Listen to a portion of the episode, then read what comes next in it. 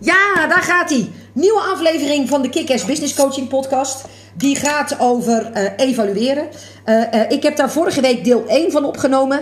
terwijl jij dit waarschijnlijk helemaal niet als vorige week ziet. maar dat was volgens mij aflevering 129. Ik was toen op een retreat. En laat ik het zo zeggen. Ik was niet helemaal in staat om ehm, die tweede podcast over uh, evalueren op te nemen, omdat ik in een iets andere staat van zijn was. Ik denk wel dat het heel belangrijk is om mijn manier van evalueren met je te delen.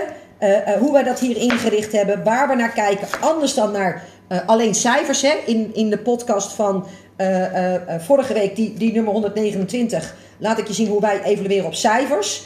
Uh, welke dingen we daarin meenemen uh, en wat daarvoor in orde moet zijn. En nogmaals, dat stond bij ons ook niet van de een op de andere dag, maar is wel altijd echt een streven uh, geweest. En in deze podcast laat ik je zien op welke andere onderdelen ik ook echt stevast maandelijk evalueer. En, en voor mij is dat een van de redenen waarom we groeien, waarom we zo snel groeien. Omdat de definitie van waanzin uh, uh, hetzelfde gaat over hetzelfde doen en een ander resultaat verwachten. Nou, dat is volgens mij niet helemaal een handige insteek. Dus, ben je er klaar voor? Daar gaat hij. Welkom bij de Kick-Ass Business Coaching Podcast. De podcast met boeiende tips voor een bloeiende praktijk. ik weet niet of ik het verteld had, maar mocht je nou wat achtergrondgeluiden horen hier, dat klopt. Uh, want terwijl ik deze podcast op sta te nemen, uh, ben ik ondertussen ook een prei curry schotel aan het voorbereiden. Je hoorde net mijn oven piepen. Uh, mijn katten hebben honger, die lopen om me heen. maar die moeten even wachten tot de ovenschotel in de, in de oven staat. Ehm, en dat, dat geeft gelijk alweer een extra, ja, mogelijk leermoment, maar mogelijk erger je er ook aan. Ehm, voor je in deze podcast. als ik vast was blijven houden aan mijn drang naar perfectionisme, dan, dan had ik geen business kunnen bouwen zoals die nu uh, staat. Ik neem je even mee in mijn dag van vandaag. Uh, ik uh, sta natuurlijk al s om half zes op. Nou, ik vanochtend eerst even een paar ademhalingsoefeningen gedaan. vervolgens stond om half zeven de personal trainer hier. Zat ik om acht uur bij de kapper. Had ik om tien voor negen mijn eerste live. Had ik om half tien een, een webinar met een paar honderd deelnemers. Had ik in de middag een aantal ehm, persoonlijke coaching uh, sessies. Uh, heb ik zojuist een paar mailtjes weggedaan. En uh, sta ik nu even te koken, zodat ik vanavond ook een webinar kan geven. En, en als ik dan wacht op het perfecte moment. Ja, dan, dan neem ik vanavond pas na tien. Hè, en dan ben ik hartstikke moe. Mijn podcast op. en daar heb ik geen zin in. Dus bakken en koken met Veronique is dit ook tegelijkertijd. en mogelijk voor jou een inspiratie om inderdaad de dingen gewoon uh, te doen wanneer ze gepland zijn. Zelfs als dat betekent dat ik nu tussendoor eventjes moet koken omdat mijn man met onze kat naar de dokter is. Dus vergeef me als je daaraan ergert. ik denk dat de inhoud waardevol genoeg is om, ehm, hoe heet dat, die irritatie aan de kant te schuiven. En misschien iets om over na te denken dat dat bij jou en jouw ideale klant ook zo is. Als je kijkt naar mijn dag van uh, vandaag, heb ik hem niet alleen zeer efficiënt uh, ingericht, uh, maar heb ik ook een hoop geld verdiend vandaag. ondanks het feit dat het niet allemaal perfect ging. En hoe was dat bij jou vandaag? Dus misschien goed om daar heel eventjes bij stil te staan. Ondertussen. Ehm,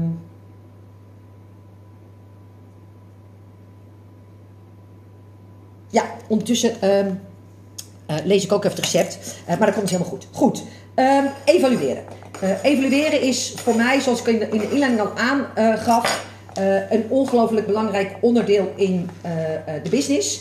En er zijn gewoon een aantal dingen bij ons in beton gegoten. En evalueren is er daar eentje van. zoals ik al zei, de definitie van waanzin is hetzelfde blijven doen en een ander resultaat verwachten. En ehm, uh, nou, dat lijkt me niet handig. Dus om nou steeds van maand naar maand te springen, zonder eens stil te staan bij van, god, maar wat is er eigenlijk gebeurd? Wat ging er goed? Wat kan er beter? Wat ging er finaal uh, uh, fout? ehm, eh, is op zijn zacht gezegd in mijn ogen niet helemaal handig. Dat is, dat is een van de manieren waardoor ik heb geleerd om ongelooflijk efficiënt te werken. Ehm, eh, eh, eh, niet alleen als het gaat om tijd, maar ook als het gaat om eh, acties. En, en vanuit dat stuk heb ik voor mezelf eigenlijk een soort van geldmachine eh, gecreëerd. Nou, en iedereen die ehm, afhaakt op dat woord, nou ja, luister dan ook niet naar deze podcast. Eh, maar wat ik bedoel met een geldmachine is dat eh, ik een nagenoeg voorspelbare omzet heb gecreëerd door het heel makkelijk inrichten van systemen, procedures en meer van dat soort zaken. Die heb ik door de loop der tijd steeds verder geoptimaliseerd. Tot een niveau ehm, eh, eh, waardoor ze eigenlijk bijna als vanzelf werken. Niet helemaal, maar wel bijna. En ehm, dat kan alleen maar als je de tijd en de moeite neemt om ook te evalueren. Want, want, want anders dan eh, kan zo'n systeem simpelweg niet werken. Nou, waarop evalueren wij nou onder andere? Dat is eigenlijk op drie punten. Hè, naast dus de, de financiële cijfers. Dat is allereerst hoe heb ik mijn tijd gebruikt. Eh, eh, ben ik efficiënt ermee omgegaan? Eh, heb ik de juiste dingen op het juiste tijdstip gedaan? Waar liep ik uit de pas qua tijd? Verder rest hebben wij, evalueer ik ook altijd op acties. Hè? Wat ging er goed? Wat ging er minder goed? Hoe kan ik dingen verbeteren? En, en dat soort zaken. En een hele belangrijke waar wij ook altijd op evalueren en waar denk ik bij veel mensen het misgaat, of wat ik in ieder geval als gemiste kans vaak eh, zie, is op eh, het onderdeel eh, bereik. Zoals ik altijd zeg, is je kunt nooit verder groeien als je bereik niet groeit. Weet je, er, zit een grens aan wat je aan omzet uit een bepaald bereik kan halen. En dus is bereikgroei, hè, dus, dus een groei van het aantal volgers, het groei van het aantal abonnees, groei van het aantal podcastluisteraars en dergelijke, altijd een belangrijk onderdeel van mijn doelstellingen. Ja, en als ik een doel stel, maar ik evalueer die niet op, dan, dan heb ik eigenlijk geen doel gesteld. Ja, dus en, en, en ik zie bij zoveel mensen daar nagenoeg geen aandacht aan eh, eh, eh, besteed worden. En dan kan je natuurlijk wel zeggen van joh, een van de acties van volgende maand is om in plaats van drie nieuwsbrieven, zes nieuwsbrieven te sturen of zoiets. Of negen webinars te houden in plaats van één.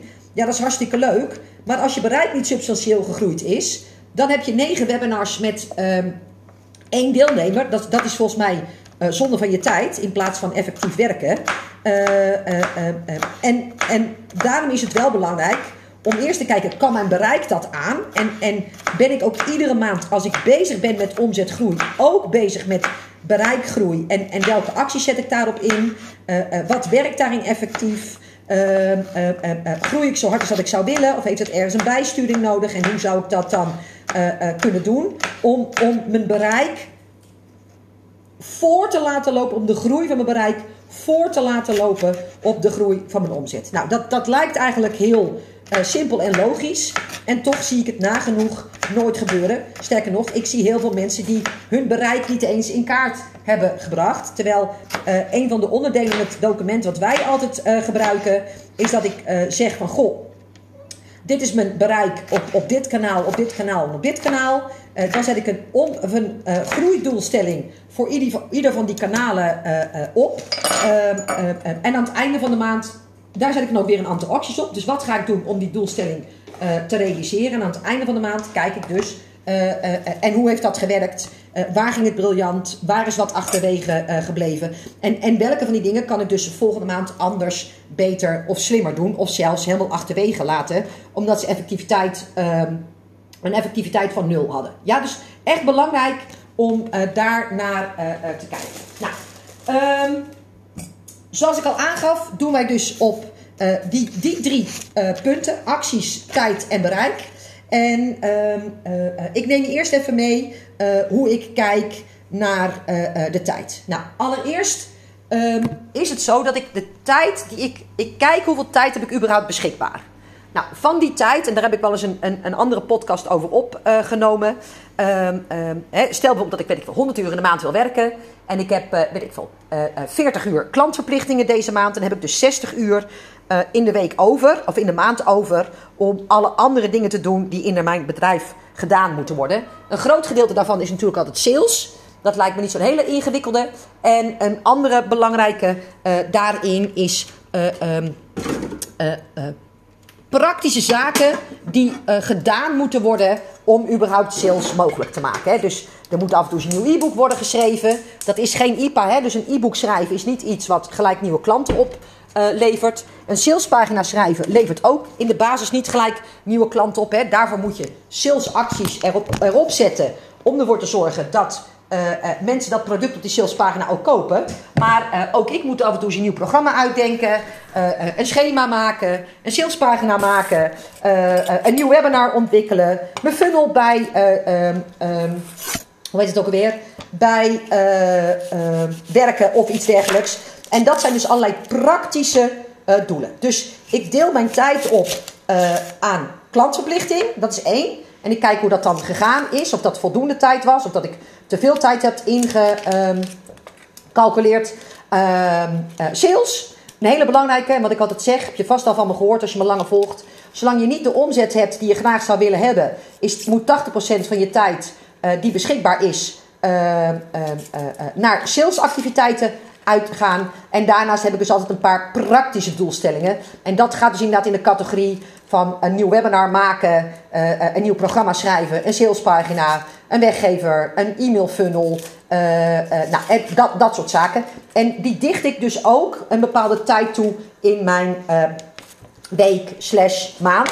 En dan kijk ik uiteindelijk ook van, goh, heb ik dat gedaan? Hoeveel tijd heb ik ervoor nodig gehad? En daarvoor leer ik dus voor de volgende keer. Als ik nou steeds denk dat weet ik, het een uur kost om een salespagina te schrijven, ik roep maar iets, uh, en ik blijk steeds uh, 2,5 uur nodig te hebben, en ik evalueer dat niet, dan kom ik iedere keer dat ik een nieuwe salespagina schrijf, anderhalf uur tijd in mijn uh, week of in mijn dag tekort. Nou, dat is op z'n zacht gezegd niet handig. En da daarom is dat evalueren zo ontzettend belangrijk.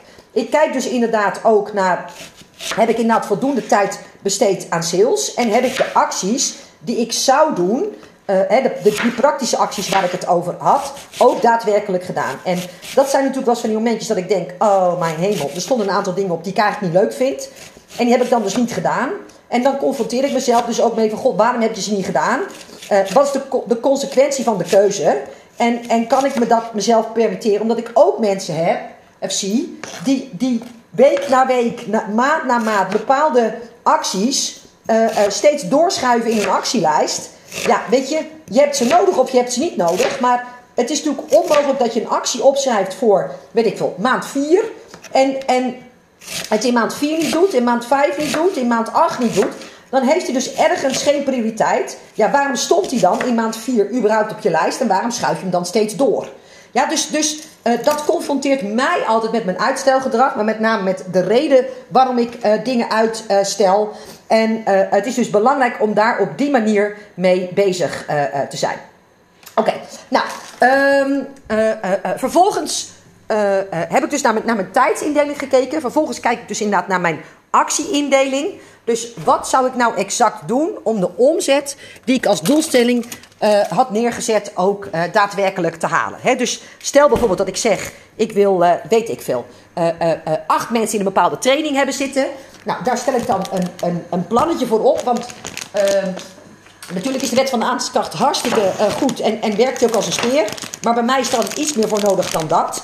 En zoals ik al zei, ik vind het heel erg fijn als mijn omzet min of meer voorspelbaar wordt. Dus ik maak, zelfs als ik van tevoren niet exact weet, omdat het mijn eerste keer is, altijd een soort van inschatting van, nou, wat denk ik dat ik nodig heb om uh, die omzet uh, uh, daadwerkelijk ook te realiseren.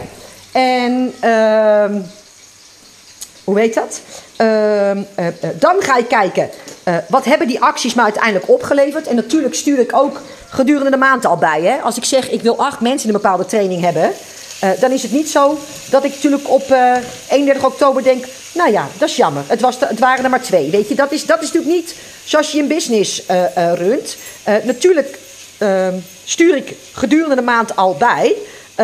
maar, maar het echte evalueren van... goh, waar heb ik nou fout bedacht of... of wat ging er nou goed of beter? En, en dat ook echt, hoe noem je dat ook weer? Uh, uitwerken uh, en meenemen als, als leermoment naar de, naar, de, naar de volgende maand. Dat doe ik dus echt daadwerkelijk aan het einde van de maand. Snap je een beetje wat ik bedoel? Ja? Nou, uh, op die manier is het dus zo dat ik uh, een soort van best practice heb ontwikkeld voor diverse onderdelen, programma's, salesactiviteiten in mijn business. Dus als ik nou zeg van goh, een van de dingen die ik wil doen om een omzetdoelstelling deze maand te halen is bijvoorbeeld een challenge. Ik roep maar wat. Uh, uh, nou, en ik, en ik weet dan dat ik, weet ik veel, ik roep ook maar wat, duizend deelnemers moet hebben. Dan, ik heb die challenge natuurlijk inmiddels vaker gedaan. Dus de eerste keer schrijf ik op wat ik denk wat ik zou kunnen halen, wat ik zou moeten doen om er duizend te krijgen.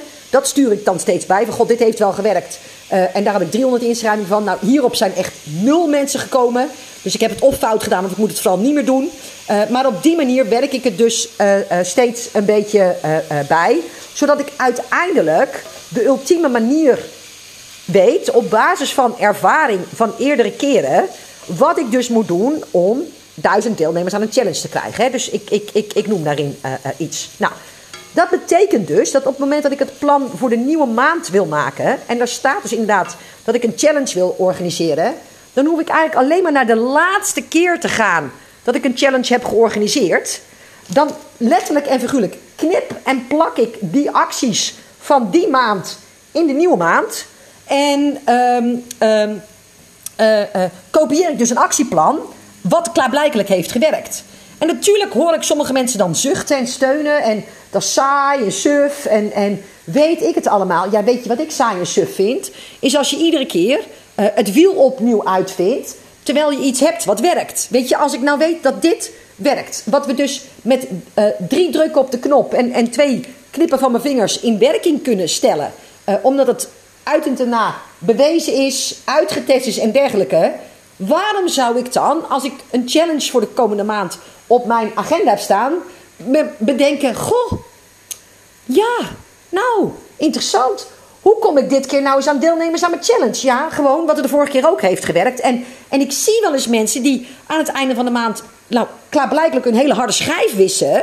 En, en dan doen als, alsof ze echt geen idee hebben wat ze nou zouden kunnen doen om, om de komende maand aan klanten te komen. Ja, gewoon wat de maand daarvoor ook heeft gewerkt. En in ieder geval niet wat de maand daarvoor niet heeft gewerkt. En, en daar kritisch naar kijken van, goh, werkt het bij een ander wel, maar bij mij niet? Hoe ligt dat dan aan mij? Uh, uh, uh, waar zou ik het nog anders, beter of slimmer kunnen doen? En, en, en dat maakt dus dat, dat je uiteindelijk, wat ik net al noemde, en waar je op je mogelijk net afhaakte, maar die, die, die bijna volautomatische geldmachine heb kunnen inrichten, simpel en alleen op het feit dat ik de moeite neem om iedere maand even te evalueren. Joh, Prins, wat heb je eigenlijk gedaan? En was dat helemaal handig uh, en, en, en slim van je tijd? Ja, wat werkte wel, maar, maar welke uh, dingen ben je achtergekomen dat uh, uh, nog net even iets anders hadden gekund achteraf met wat je nu weet. En, en op die manier doe ik dat niet alleen met mijn acties, maar wij doen dat eigenlijk met alles. Hè. Dus op het moment dat ik een webinar heb gegeven. En we zijn de hele procedure doorgelopen. Hè. Dus we, hebben een, bieden een bonus aan en dan komt er nog een downsell en weet ik het allemaal. dan ga ik eens kijken, goh, wat was het resultaat van dit webinar? Waar heb ik het laten uh, liggen? Wat had er anders beter en slimmer gekund? Welke percentages kunnen nog omhoog? He, dus is dat uh, het percentage inschrijvers, het percentage dat opkomt dagen, het percentage dat tot het einde uitkijkt. Natuurlijk het conversiepercentage, dus hoeveel mensen kopen er nou uiteindelijk. En, en, en die evaluatie keer op keer op keer op keer, terwijl ik dat, we hebben er al honderd keer heb gegeven Zorg ervoor dat hij iedere keer een beetje beter wordt. En over de linie dus uiteindelijk heel goed wordt. En dus ook voor me werkt. En, en dat is dus helemaal geen hogere wiskunde. Daar hoef je geen informatica voor gestudeerd te hebben. Dat is gewoon een hele makkelijke uh, en simpele manier om, om uh, met... Nou ja, in eerste instantie deed ik het denk ik twee uur in de maand.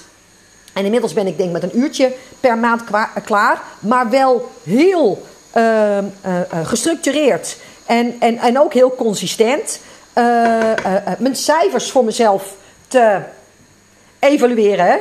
En nou ja, laat ik het zo zeggen. Dat heeft me uiteindelijk geen windeieren opgele opgeleverd. En ik weet duizend procent zeker dat dat bij jou hetzelfde gaat zijn. Ja, dus ehm, op het moment. Nou ja, en, en dat derde was natuurlijk, hè, wat ik net zei. Uh, over bereik. Nou, ik wou daar iets korts over uitleggen, maar daar heb ik eigenlijk het hele stuk al over uitgelegd. Hoe ik dus het grootte van mijn bereik iedere maand evalueer. want op het moment dat ik merk dat mijn bereik niet is gegroeid, sterker nog, er zijn natuurlijk ook maanden dat mijn bereik zelfs afneemt omdat ik bijvoorbeeld een paar uh, hoe heet het ook weer? Nieuwsbrief heb geschreven waar meer mensen zich hebben uitgeschreven dan dat die maand hebben ingeschreven.